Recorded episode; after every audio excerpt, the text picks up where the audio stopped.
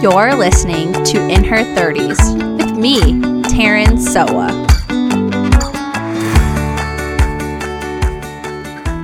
Hey, welcome back to another episode of In Her 30s. You guys, I apologize. I was gone for two weeks. I had all the best intentions to post, and I know literally my last episode was like, keep showing up.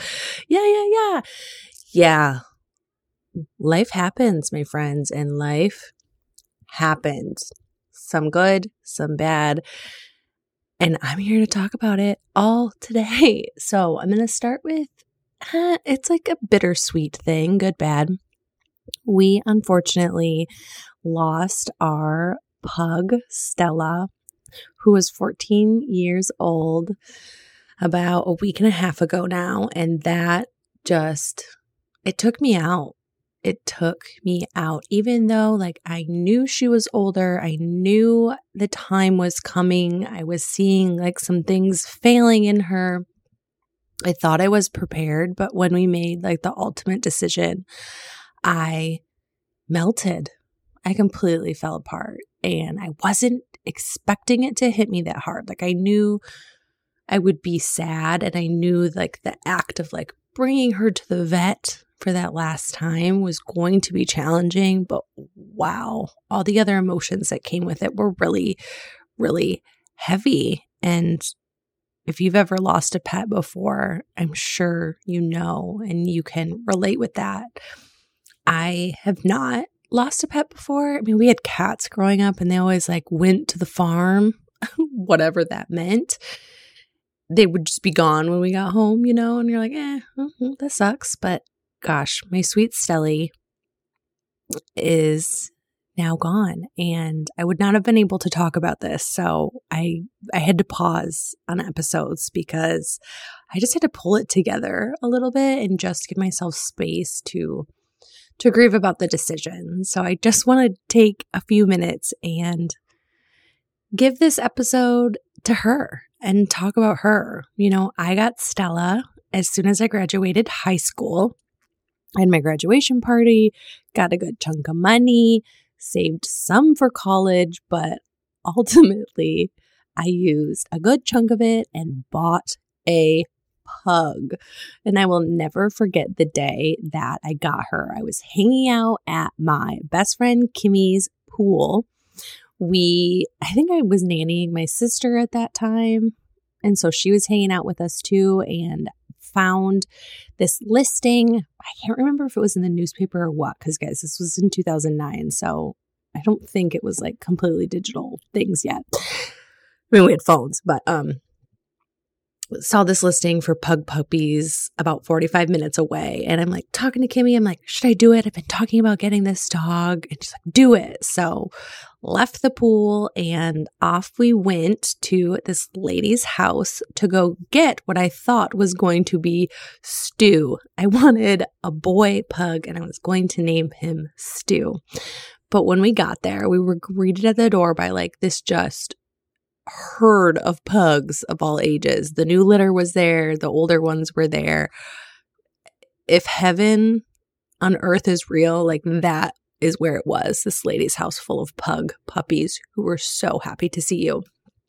And you know, I went with the intentions, kind of picked out the boy that I was wanting, but then this sweet girl just kept loving on us. And ultimately, we decided to bring her home instead. Like, I really wanted two. I ultimately was like, oh, do I get two? Like, well, that's insane. Um, so we did choose Stella, and she came home with us. And gosh, that first week was hell. Oh my God. It is so hard having a puppy so hard. I remember my sister and I just bawling our eyes out. We're like, do we give her back? Like, what do we do with her? Thank God we ultimately decided we were going to keep her. And at the time, I lived with my parents. So, you know, Stella really went through a lot of changes in my life with me. You know, we moved out of our house. Um, well, actually, let let me start back. She went through college with me. She studied with me. She snuggled with me every night. And once college was over, she came to my first apartment with me. She moved to Chicago with me and became a city pug. and she, you know, was with me through my relationship starting with Jeremy because I had her before I met my husband. She was there when I brought home both of my babies. She was there for when we moved back to Michigan. Just every huge life transition since becoming an adult, basically, she was there. She was there through it all. And it feels weird with her not here, but it definitely was her time to go. And it's just not easy. So I'm dedicating this episode to my sweet, sweet Stella Luna. Oh, gosh. Okay. So then on to other news why I just did not have a chance to sit down and record because we moved to Mackinac Island. You guys, if you're familiar with Michigan, whoever's listening, there's an island between the lower peninsula and the upper peninsula, and it's called Mackinac Island. You have to take a ferry there. Once you're on the island, there's no cars. You you bike, you walk, or you can take horses anywhere you go. And my husband found a seasonal chef job there, and he ended up getting it. And we moved. Literally, he got it Friday, not this Friday, but like a Friday, we got the message and it was like, hey, you need to be here no later than in nine days. And we're looking at each other, we're like, oh, maybe we don't do it. Maybe, maybe, I don't know. what do we do? We pulled the trigger and we went. We packed up all our stuff and got all the things. So I'm going to back up a second and talk a little bit more about Jeremy. Jeremy moved to Chicago to go to culinary school. So he is a French trained chef. When we lived in Chicago, he worked at Michelin star restaurants. So fine dining, yummy, delicious, amazing food. Well, when we ultimately decided to start our family, we did decide to move back to Michigan to our hometown. And we knew the food scene was going to be different. And we were hoping that Jeremy would still be able to find his footing and his place here in Muskegon, Michigan. So we moved back. He got, you know, a new job at a restaurant, a new restaurant that was opening up. And for the last few years that we've been here, it's been really hard for him to find his place. He loves food. He loves feeding people beautiful food. He puts so much thought into what he creates. That is his literally love language. How he loves people is by cooking them a good meal and watching them enjoy it. And when we came back to Michigan, there was a piece of that still, but when it comes down to it, and I'm going to generalize a little bit, you know, people here in this area like a burger, a steak, um, pizza, french fries, fried food, sandwiches. Like there not isn't as big of a market for the food he likes to create. And, you know, he's been at a few restaurants and I joke with him, I, I call it that he's had the Muskegon tour because he'll go into these restaurants and they hire him and they bring him on as their chef and they're like, we want like all scratch made food. We want everything fresh. We want this, this, this. But then as time goes on, like obviously the market speaks and then the restaurant's like, oh, maybe we should go pre made. Oh, maybe we need to throw lasagna on the menu. And we, he kept seeing this over and over again where he was, to put it blindly, basically, he was having to dumb down his skills to be able to serve the crowd here. And it sucked the life out of him. Literally, I can see his excitement and passion is dwindling. And when I say that he is passionate about food, I mean it to my deep core. Like, I remember, especially when we lived in Chicago and I was struggling with like my career and I hated it, but I would see Jeremy and I'm like, I don't understand. Like, this man loves what he does. So I knew it was possible. He was very much a role model for me because being a chef is not easy. Long, long hours, stress, you know. But at the end of the day, he would have this accomplishment and it would make it all worth it. Where I did not see that in my career. So, passion. But moving back here to Michigan, I just wasn't seeing that in him anymore. And the beginning of this year of 2023, we ultimately decided we're like, you know what? Maybe what it is is you should open your own restaurant. And we went down that path for a little while. We found a place. We, you know, set up all the foundational things, I guess, before you make a decision to purchase and create a restaurant, like set up his LLC. He created a menu. He had an architect design like the layout. And we got all the way to the point of we got the lease agreement. And at first they were like five years. And we're like, no. I mean, eh, come on, if you've seen Bar Rescue, five years, that's a long time. So we got it down to three years. And, you know, our business plan was strong and I could really see how it was going to be successful. But when we got closer and closer, I noticed Jeremy wasn't sleeping at night and we were kind of talking one morning. I'm like, "Hey, what's going on? I can tell like you're not you're not sleeping. What's going on?" He's like, "I don't know if this is the right move. Like I want a restaurant that has that's what he's saying. Like that has always been one of his goals. But you know, having been in this market for a little while, we knew the type of food that he would need to make is maybe not up to the level that he wanted. So he was going to do chef inspired sandwiches. So we knew that our area loves sandwiches, handhelds.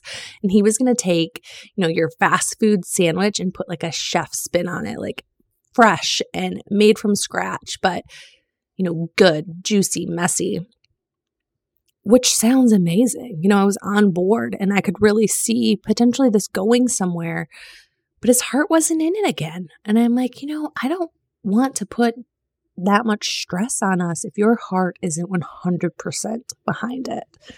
You know, a restaurant, I don't actually know, I don't own one, but is a huge commitment. You know, I run my own business, so I understand like then creating a physical business was going to be a lot on us. So I encourage him, like, Jeremy, you can do whatever you want. If that is what you want, if that is what you want to do, is have this restaurant and you feel it so strong in your bones, let's do it. But if you don't, there's other options out there. Something else will show up. And I kid you not, we decided not to do it. We kind of just sat in the space of like, what's next? I don't know. Like, Jeremy was home more helping with the kids because we're homeschooling, and that was really helpful for me. But then this opportunity came up for a seasonal job at Woods on Mackinac Island, which is a fine dining restaurant, which is Jeremy's bread and butter, right? So we kind of went through the interview process. It was five interviews and he got it. And we're kind of looking at each other and it's like, well, is this too good to be true? Because housing is included. We could bring our family and pets. So we're kind of looking at each other like, think we just do it. And it's close enough to our home that I can come home with the kids as needed. We can keep our house. We have someone who's watching over our house and whatnot. Our neighbors are amazing and keeping an eye out too. And so we pulled the trigger and did it. We literally had to pack up a lot of our stuff that we knew we needed day to day and moved there last Saturday. And I currently, as I'm recording this podcast, I'm actually back in Muskegon. I had to come back. Was we had some appointments and stuff, but Jeremy's up there, and he started work. And let me tell you, it is not, it is not luxurious. So it's not like we are staying in this like beautiful apartment. No, it is literally a lived in apartment. It's a two bedroom apartment that we got. It is one mile uphill from the downtown area. Literally, there's like five hills. It's just straight uphill. And when we first got there, no one greeted us or told us where to go. And in our paperwork that we had got, it's like, oh, a representative from the hotel will be there to help you get where you needed to go. Yeah, no one was there. So we park our car, we take the ferry across with all our stuff. We get off. Someone like takes our stuff. So we're like, okay, we're in the right spot, you know? But then all the people that were on the ferry with us just like disperse and disappear.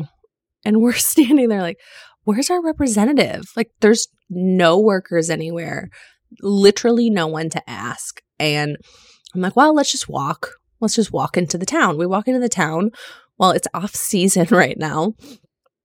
It literally felt like we were at a movie scene and zombies were maybe going to come out at any moment. Like dead. It was dead. It was creepy. Like all the, you know, restaurants and stores and shops, everything was closed. And I'm and look at Jeremy. I'm like, I don't know what to do. I literally have no idea what to do because he's employed through like the Grand Hotel is the the big hotel that's on the island, but it's closed right now. So I'm like, do we walk to the hotel? In the paperwork it says don't check in at the hotel. You're supposed to check in at your housing, but we don't know where our housing is.